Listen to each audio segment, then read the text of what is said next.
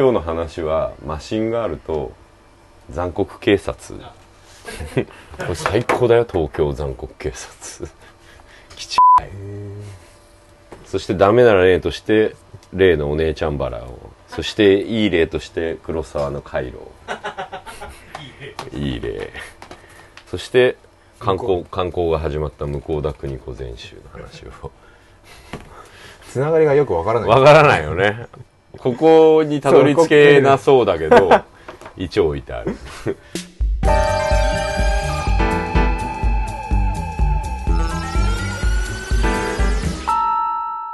佐藤大のプラマイゼロ。はい。毎度おなじみ佐藤大です。フロアネット杉山です。はい。じゃあいつものように告知からいってみましょうか。はい、えー、佐藤大のプラマイゼロこの番組は音楽誌フロアネットと連動してお送りしていますフロアネット紙面上では番組でカットになってしまった未公開トークなども読めるフロアネット版佐藤大のプラマイゼロも連載中ですフロアネットは1冊300円にて本屋さんやレコード屋さんまたはウェブで売ってますまた、フロアネットがお送りしているポッドキャストに今月から新しい仲間が加わりました。M フローのバーバルによるジーマプレゼンツバーバライズ。小町の小町メールボックス。バイアン・バートン・ルイスのトーク上等。そしてこの番組、佐藤大のプラマイゼロに加え、新たに登場したのは、ちょっとエッチなクラブ学、横山みゆきのこんなの初めて。セクシーアイドルの横山みゆきちゃんが過激でセクシーなムードを交えつつ時にコミカルに時にアカデミックにクラブシーンにまつわる歴史や知識を教えてくれますちなみに第1回ではラリー・レバンやフランキー・ナックルズなどについて学んでいきますアイドルの口からラリー・レバンというワードが聞けるのはこの番組だけ横山みゆきのこんなの初めては第1、第3水曜日にビデオポッドキャストにて配信中です詳細はフロアネットポッドキャストステーションのウェブサイトをご覧ください。www.f-pod.com www.f-pod.com フロアのポッドキャストだから F ポッドです。どうぞよろしくお願いします。はいこんなの初めてってどこに向かおうとしてんのいや、わかんないいですよね。もう、いいんじゃないですかね。やっぱ、あの、しかもこれ映像配信なんだねはい、あの、ギリギリ、え何？ー、ノーカットです。トークがってことでしょ？トークいや、わかんないです。映像も、俺マジで。それはクリックしないとね。すごいことになってるらしいですよ。マジプラマイゼロ聞いてる場合じゃねえじゃん。いやいやいやいや、あの、こっちはこっちで、こっちはこっちで。多分、ゆるさ的にはあんま変わらないんじゃないかとは思うんですけど、なんでよ。ただ映像が過激なので、それ本当かわかんないですけどね、ちょっと僕もまだ見てないので、いつから始まったの？えっ、と、ちょうど今月末ですね。ああね同じタイミングでなんか、本当、まあ方向性的には、これがあれ？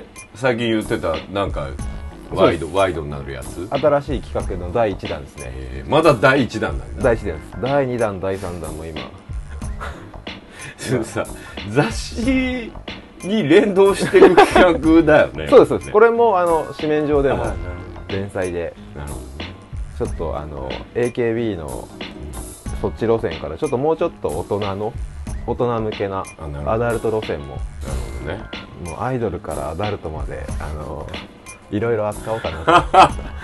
と まあ今月はですね、はい。まあ何話しようかなと思ったんですけど、はい。もう陽気もね暖かくなってきて、ね。だいぶいい感じになってきたんで、なんかあの良くないというかですね悪い映画をいっぱい見ようかなと。暖かくなってきたところで。そうそうそう。寒い時にほら良くない映画見ると寒い気持ちになっちゃう。そうそう。ね。うん、でね、あのーここのとこずっとこう映画を見る機会もさ、はい。あんまりなくて、えーっとちょうど今放送されている、えーバトルスピリッツと、えー東のエデンか、はい。この2つにずっとちょっとこの2年間ぐらい関わってて、はい。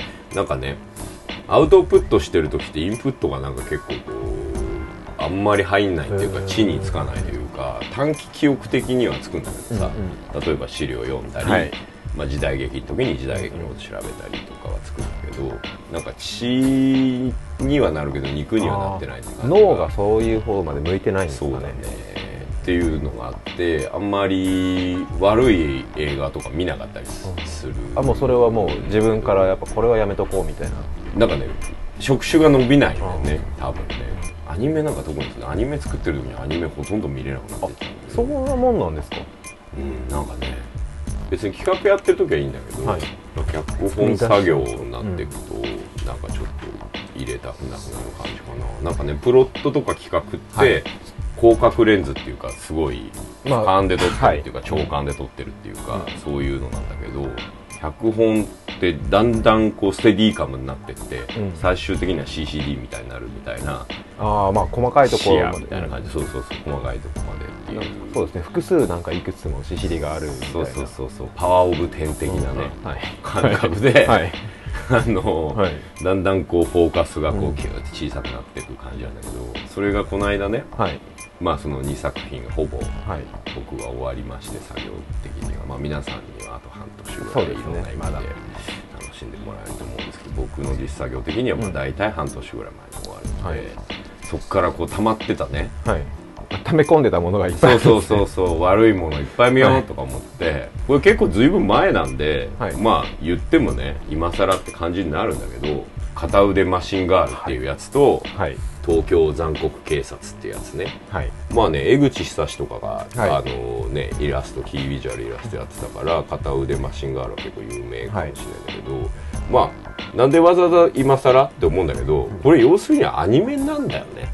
あ見てって分かったんだけど、まあしかもね、まあ、グレン・ラガンとかに近いぐらいのバカさ加減の70年代の、はいなんだヤンキーものというか。でもなんとなくセえー。ラー服と機関銃がそうだね。もう少しあのバカ者になったセーラー服と機関銃、はい。装着型みたいな、感じなんだけどさ、アニメを漫画アニメを実写にするっていうのはさ、はい。まあシャウシンチーとかぐらいもそうだし、まあ堤さんとかもそうだし、い、ろんな人がやってんだけど、その中で言うと漫画原作ないのに漫画原作みたいだなっていうのが、うん。この2つの作品なんだけど、はい。まあねなんかそれでこれが、まあ、いい悪いで言ったら悪い映画だと思うの。ダメな映画っていう意味で言えばダメな映画だと思うの、はい。こういう映画って褒めちゃいけない映画ぐらいダメな映画だと思うの、はい。なんかでも役者の人たちの演技はすごい面白いのね。でまあなんか僕これ全然知らなかったんだけど僕の知り合いのライターの男の子に聞いたら、い。まあ、ここの2作品のいいいい感じの女優さんはみんなあの演技のできる AV 女優なんですよみたいな話を教えてもらったりとかして、そうかだからこのほぼ全裸に近いような、ん。なんか血まみれでもものすごい演技ができるんだなとかね、だからすごいすごいねなんかバカ者なのに演技の質が変に、高いんですよ。そう。地に足がついてって。なんだろう。悪本気で悪ふざけをしてるっていう意味で、はい。そこもアニメ的あだなそうですね。と思うんですよ、だから原画マンとか作画マンがね、うん。本気で悪ふざけをすると、ん。まあ、マクロスみたいになったり、はい。まあ、あのエウレカみたいになったりするんだと思うんだけどさ、なんかそういうのに近くて特撮もすごいそういう感じで遊んでるし、設定もぶっ壊れてるし、んただねストーリーもね感情移入ゼロだから。本当に。あの感情移入をさせない意味で最高に感情移入できるっていうぐらい。もう単純に見てバカを楽しむぐらいの、うんね、でもそれを本気でやってるっていう意味で、まあすごい面白かったんだけど、でチープなとこもそのままっていうかさ、だから漫画で言うとトーンが腫れずれてるとか、はい。うん。パースが壊れてるとか作画が歪んでるとか あの最近それもあんま見なくなりましたけどね。いやでもねあの海外あねグロス系とかでちょっとはい。頑張ってる回とかのグザグザってなってんのもあるじゃん、ん。まあヤシガニくんとか言われたりするやつね、そういうのも込みで楽しんでる感じ。だモンタージュとかあと、なんつうの黒巻とかも、はい。ケチョンケチョンだったりするからカットの割り方とかもひどいとか もうなんかそこも込みで、はいそれでしょっていう感じっていうとこがずるくもあったりするのね。あーうんうんだってここでこの人こんだけ血流したらこれで死ぬはずじゃん、みたいなところはないわけ。なるほど。もう何でもあり。そうだね。だけどそれって漫画ってそうじゃん、このカットとこのカットの、まあ、例えばさはい。わかんない。キャプテン翼のはいパースのことに誰も文句言わないじゃん。はい。あと骨格とかに文句言わないじゃん、はい。漫画でね。はい。でもなんか井上武彦の骨格には文句言いたくなっちゃう感じとかあるーなるほど。でそういう意味で言うと、この映画にそういうことを言っちゃダメだなっていうのは冒頭からがっつり見せてくれるのね。だってこういう風にマシンガンで撃たれたら、こういう風に血と肉と骨は出ないっていうのははい。冒頭からはっきり見せられちゃうから、そんな映画なのね。片腕マシンガールって。まあだからほら、タバコは今日はしけもくでもいいか、うまいほら。はいね。今日早くも試験目。そうそうそう。もう言っとこうと思って。諦めそういろんな意味でのでも諦めが、ほら、先週、先先月か、話した、しけもくの良さ、はいあー。あるわけじゃんか。はい。とか、あとこう、用事でぶっ刺して吸う、はい。うん。タバコのルックの良さみたいな、そういう映画。あー。味で勝負みたいなとこですね。でもそれが、これ見よがしなんで、たまに鼻につくわけ。だけど、そこも込みではい、いいっていうか、これでこう、まあ、繋がってくる。まあ、はいそれの、片腕マシンガールの撮影監督かな？多分。その人がこれをやってる。次の監督になったんだけど、同じシリーズでね、この東京残酷警察。まあ、これ要するにグラインドハウス映画みたいなものなんですよ。タリンタランティーノ映画みたいなことね。タランティーノ映画の中でもキルビルみたいなものね。これまあ広角機動隊とか川尻アニメ作品をはい。実写で作ったらこんなんだねみたいなやつ。とかデビルマンとかね。はい。でまあこれあの元子みたいじゃん。はい。そういうのが出てきてフェイトみたいなことするんだけど。はい。これもまたねだからちょっとかっこよく撮ってんだけどで板尾さんとかが敵だったりとかして。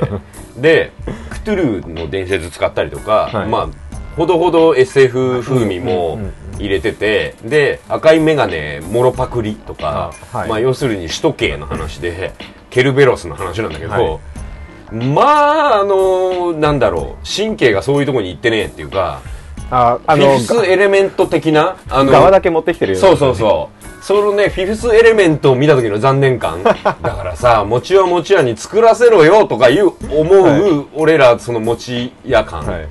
が、うんうん嫌な感じじゃないとこにお落ちてるとこがすげえなって思った。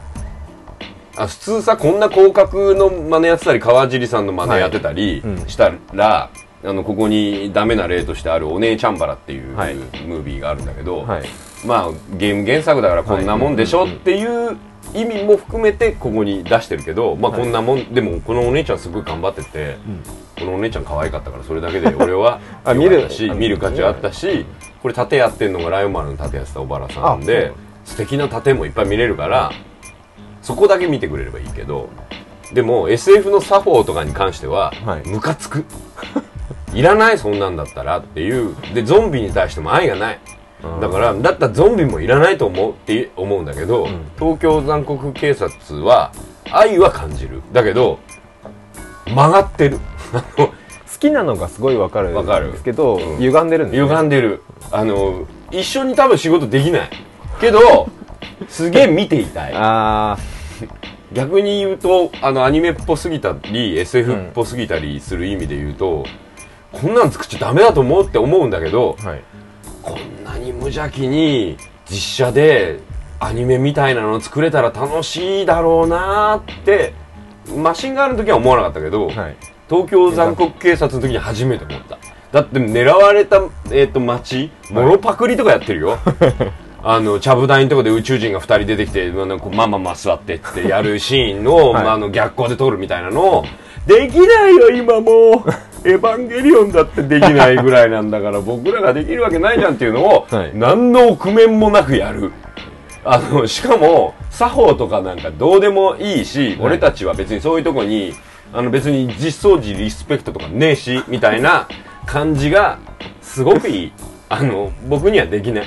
あのできないけど見てて気持ちがいい。よかった。いや僕には作れない意味ですごいうんいいなと、僕ねあの小説で言うと中原くんの小説とか、はいそうなの。工藤キキちゃんの小説とか、はい。か自分では書けない。自分で書けないけどやっぱ読んでて素敵だなと思うわけ。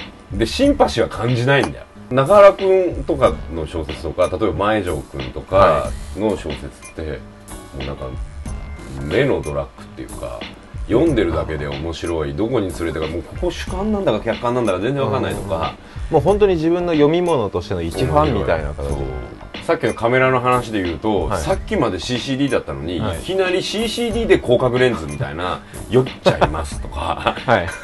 こんなんなんだけどガうわーみたいになってるとかね。そんなような感じがこの、まあ、マシンガールと残酷警察にもあってね、うん。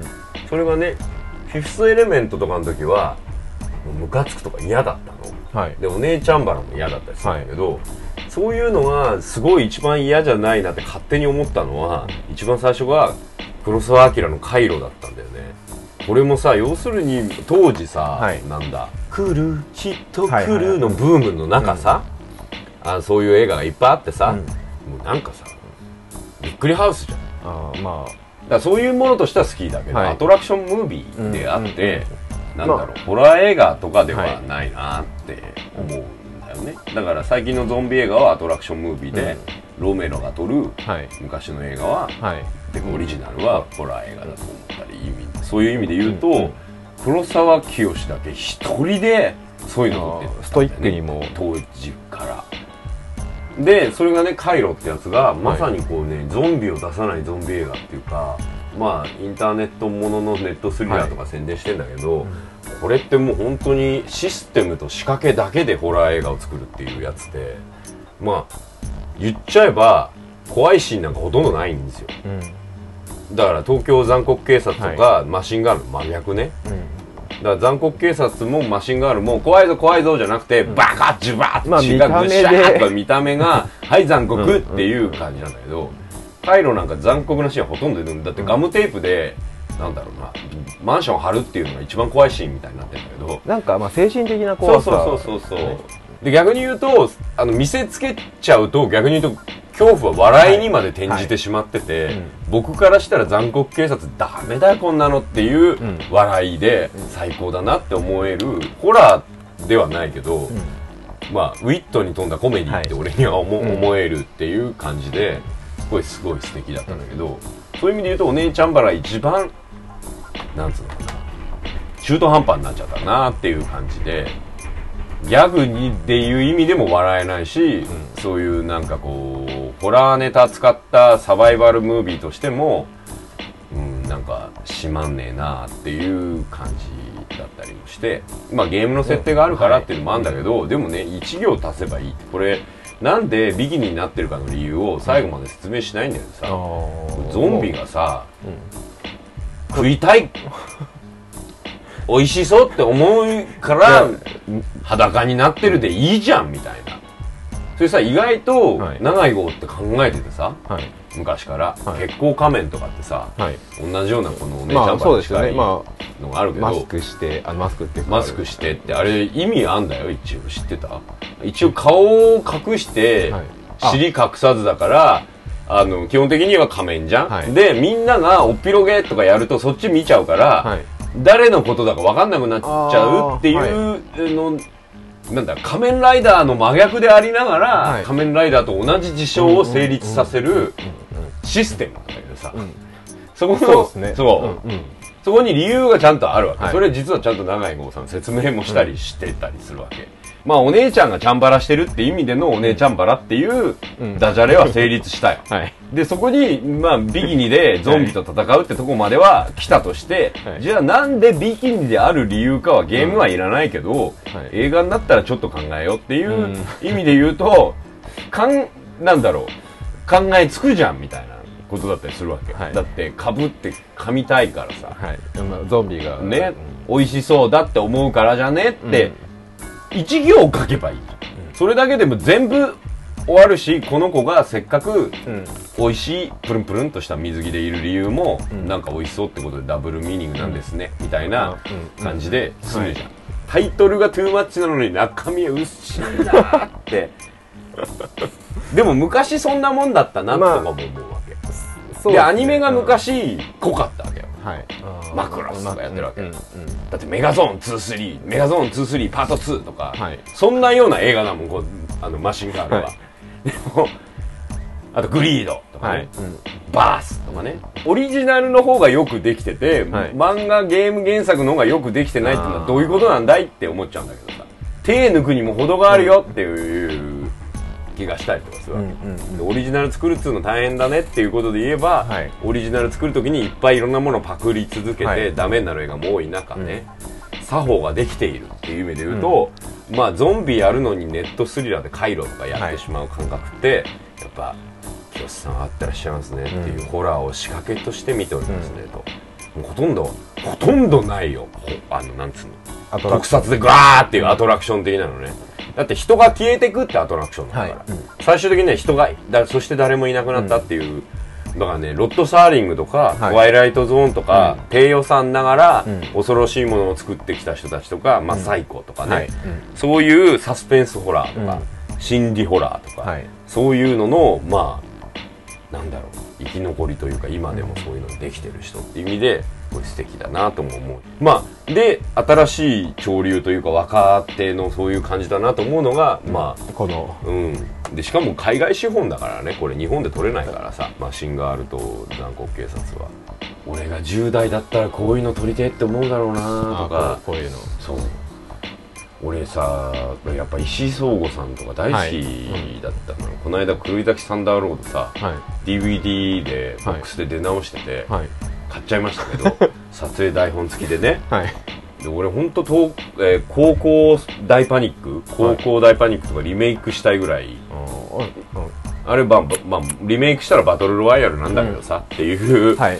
感じのねなキレキレのあの70年代から80年代前半の自主制作ムービーっていうのかな、ああいう感じの匂いはするよすごく。残酷警察とマシンガールにはだからなんかやりき、やっちゃってる感やりきってるなと思うし、ただでもそこをねそこの下敷きがアニメになっちゃっててなる。なんか自分たちとしてはちょっと辛いっていうか見てて。それは実はダークナイト見てても辛い、それはやっえ、あれ、アニメじゃないですけど、うんもうだから SSC っぽいんだあのだから僕らがはい。56年前にものすごく現代を捕まえるためにやってた作法っていうのをダークナイトは、もう俺実はビギンはすごい好きなの。はい。バカがあるヒーローのバカがあると思っててあの手裏剣作ってねカシャッお刺さったとか、はい。あとあのバットスーツがこうバーン壊れてはい。徐々に失敗しましたねとか、はい。ウェイン様失敗ですねとかいう、あの金をかけろ全部なみたいな、はい。おもちろヒーローものがあって、ビギン好きだったんだけど、はい。そのはしゃいだ部分を全部否定するのがダークナイトで、はい。お前がほらはしゃいだからもうはーんとか、お前がほらはしゃいだから恋人死んだとか、お前がほらはしゃいだからこの国ダメになるとか、はい。でもヒーローは必要とか押し付け合うヒーローをほらほらヒーローほら大衆はすでに敵みたいな、はい。じゃあお前誰がなりてえんだよって、うん。世の中的にはそうかもしんねえけど、ヒーローはちょっとでも自意識過剰で俺が世界を救わなきゃいけねえんじゃねえかなって寅さんみたいな気持ちになってよって。あれもうみんなが大ヒットで、みんなが号泣したりとかしたとか言ってるのを、今になってやっと俺は否定できる。あの当時否定したらもう本当に火がついて俺はダメになったかもしれないと思うけど、あの当時から俺はそんなんだったらヒーローはやめちまえってう思ってた。見終わった後にそしてダークナイト。そりゃそうだろ、ダークだろうよっていう、ね、でもあのブルース・ウェインは悪くないよ、作ってるやつらが悪いよ、バットマンは悪くねえよ、はい。でもうヒース・ロジャースは最高の演技をしてるよ。はい。す最高だと思ってる。でも悪ふざけが過ぎない、あれは。悪ふざけしろ。せっかくヒーローもの作ってんだからって思うわけですわヒーローになりたいってロビンが1ミリも思わねえよ、未来ロビンになるやつがあのあのゲイリーの息子だろ？あいつがっていうのがいるけどさ、チロチロ。ワンから、はい。あんなに悲惨なもの見てヒーローになりてえと思うか？思わないよねっていうのを見せたい映画だとしたらバットマンでやるなみたいな。でもそれってあのねあの監督が、はい。えっ、とね実はティム・バートンムービーを見てね、はい。ティム・バートンは悪ふざけが過ぎるとはい。バットマンはもっとストイックなはずだって言ってビギンを作ったらしいのよ。でもね俺はどっちも好きだけどどっちもカウンターが狭い。もっと僕らに向けて作って見てる側。自意識過剰だよってその社会のためにヒーローものなんか作んなくていいよ。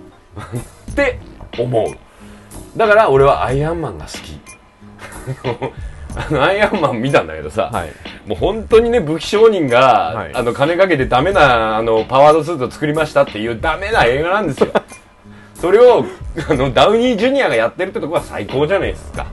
俺パワードスーツ作ってみちゃった。みたいな、はい。それで家の中でいじってみたら俺の大好きなフェラーリが潰れたみたいな。そんなそれそれでちょっとコソボで世界平和をやってみようみたいな感じのダメなことばっかりするダメヒーロー映画なんだけどでもそう言うんだよ。ヒーローものはうん。そんなあのね世界のためにとか言って作んなよ。もう趣味とかっこつけで世界は救っていこうでみんなに指さされたりして生きていこうって。あノリノリ。ですよね。うんそう。ノリで世界平和とか、俺はね本当に、あの復讐と言いながらノリで世界平和をしている解決ズバットが大好きだし、ズバッと参上ズバッと解決とか言ってるのが。ノリですよね。そう。ああれも完全に悪ノリです悪ノリ。なんで墓石の前で格好つけるかの意味は俺には分からん。だがそんなお前が好きだって思えるのがアイアンマンだし、はい。ダークナイトはねうん。かっこいいですよ、うん。全部かっこいい。最初のファーストカットから最後のカットまで、うん。全部かっこいい。でもただかっこいい。乗れない。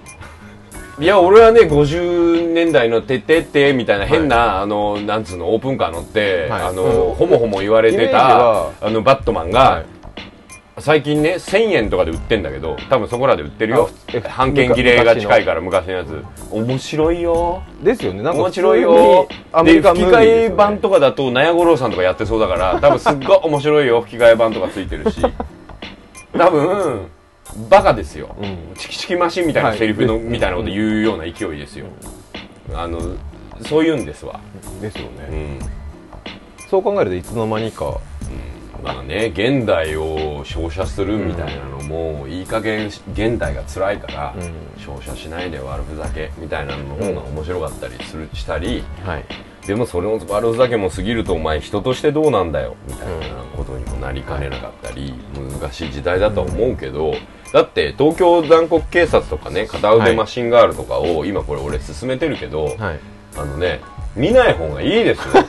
多分エウレカ好きだとかバシン好きだとか、はい。フリーダム好きだって言ってる人は見ない方がいい。あの怒っちゃったりするかもしれない。しかもしれないえでだけど俺はそこまでやれることの方が好きだって思う。えでも俺がやっちゃダメだとは思うけど、けどでも乗れる。でなんつうのかな。なダークナイトははい。乗れないんだよねでもあれもまあどっちかというとストイックですもんね。ストイックだよ。バットマンはもう。うん、だけど悪ノリがなくて俺が乗れないって感じかな。何かに見えすぎるよ。その戦争にも見えるし、はい。911以降のアメリカ社会に見えるし、ゴッサムシティはニューヨークにちゃんと見える、はい君らの撮り方と役者の演技で、だけどそうやって作ったヒーローものをどう楽しんでいいかは分からない。なちょあのっとトゥーフェイスとかが痛すぎて。痛いやっぱ痛いんでしょうね。で同じように残酷警察も痛いよ。痛く作ってあるけど痛くないね人間の肉体じゃねえし骨格がねえしっていう。リアルじゃないね。ですよそうそうそう。うん。でその作法はできてる。ここまで残酷なことをやるときはリアルに作っちゃダメなんだっていう作法はできてるけど、はい。ダークナイトはいやあれはリアル。リアルすぎて、残酷すぎて痛すぎてどうどういうふうにヒーローとして乗っていいかがはい。わかんないし。でそれを興行成績第1位とか言ってはい。る時点で、うん。じゃあもうバットマン嫌いなんだなみんなって、うん。ヒーローものなんか嫌いなんだなってだったら、だったらちゃんとなんだろうキリングフィールドとか、はい。ディアハンターとか見なよって、あのプラトンとか見なよって。なんでなんでバットマンで湾岸戦争とかコソボとか、はいサラエボとか、はい。パ何？パキスタンとかの話を見なきゃいけないの？って。そうしないとそういうことをもう連想しないの人は宇宙戦争とかでやるような作法でしかまあリメイクの方ねはい。この辺がこうなんだろう自意識を感じる。なんだろう。そんなん取っちゃう俺ってどう？あとか。うん。フィフスエレメントにも実は感じたんだけど、今だからこれでしょっていうオタク流行ってるから、メビウスでかっこよく撮ってみた。そして、あの、ミラ・ジョボビッチなら、お前らも乗れるだろそうっていうのが、乗れねえボケっていう、AV 上が血まみれになりながら、本気で演じてる方が乗れるぞボケっていう、あの、はい。分かってきた？分かってきた。でもそれが流行ってしまったりもするしかっこよかったりするから、でそれでいいかもなとも思う、うん。それが放送してる間はそれでいいのかもなとも思うんだけど、俺はやっぱ乗れないなこういうヒーローものがずっと見えねえんだなって思ったりするわけ。でアイアンマンとか見たりすると、はい。ホッとするわけ。ダメだよだってもうダメでしょ。でも最高でしょそれが。なんだろうな、なんかおちゃらげ感じゃないんですけど、うん、なんつったらいいんだろう。しけもくだよだから。うん味、うん。あのね、ここで自意識乗せちゃダメなんだよ、こういう映画で。って。だ、だ例えばさ、バシンでそういうことやっちゃうような感じよ。あああバシンで俺を見ろ。で、バシンっていうストーリーの中で、はい。実は佐藤大の自意識があの中に入ってるんですよ、みたいなのがうん。あったら最低じゃん。見たくねえよ、って思っちゃうような感じかな。バットマンにそれよ、いいろ、まあ。いらなくね？クリストファー・ローランの何かとかってうん。いらなくね？みたいな。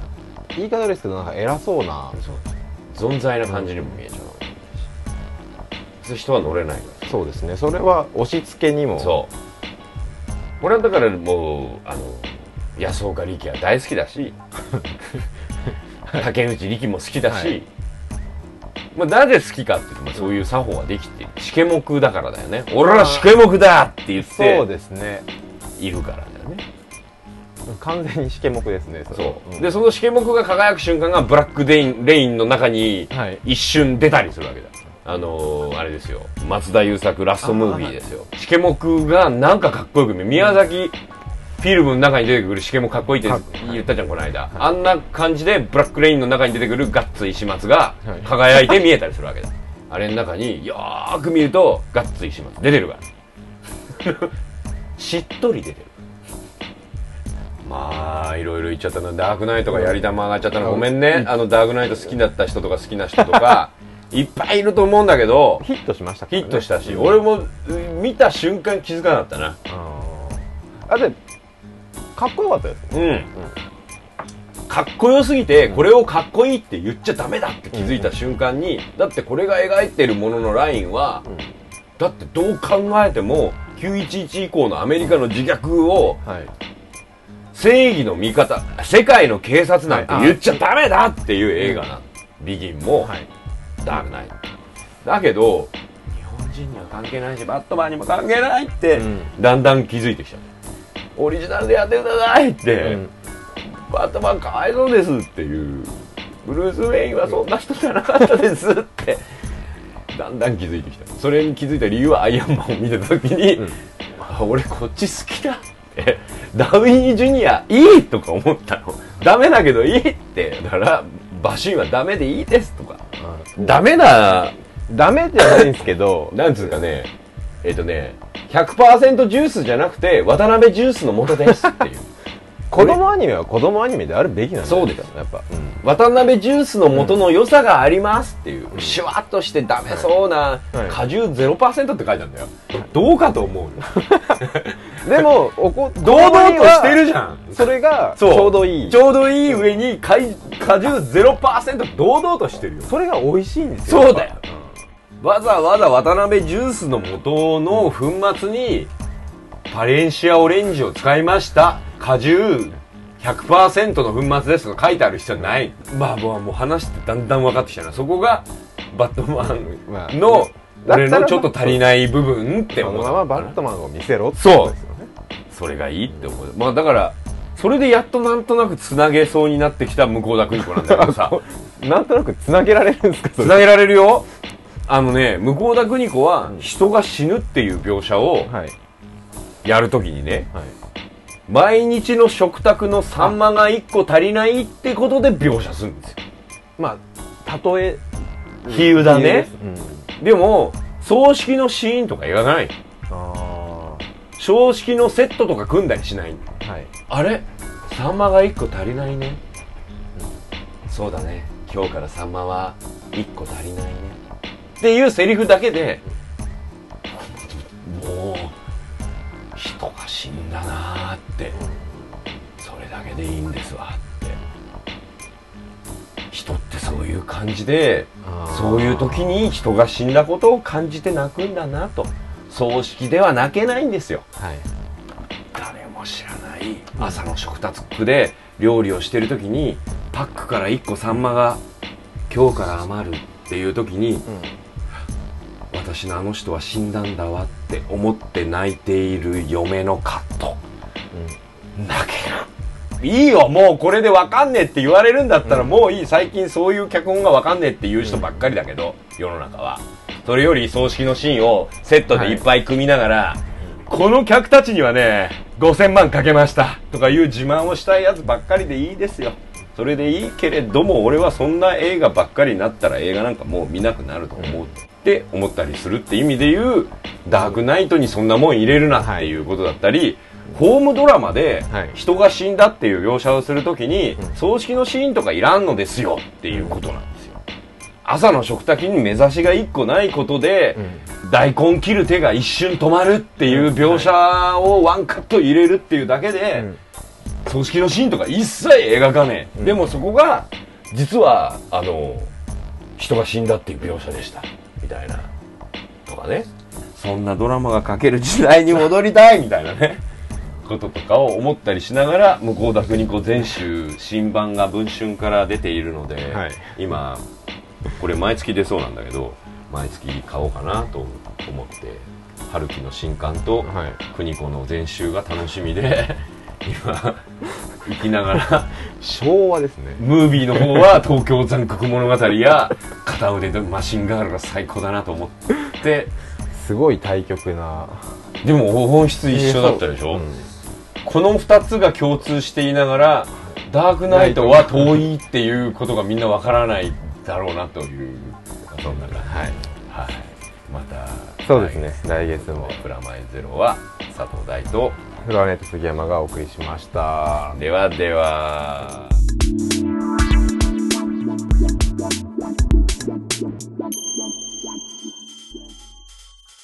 これはマシンガールから向田邦子まで行けるかどうかっていう俺の、なんかね軽軽い冒険でもあって。それがこう、はい。試験目の味ってことで今君がスったまとめてくれた感じがするね、うん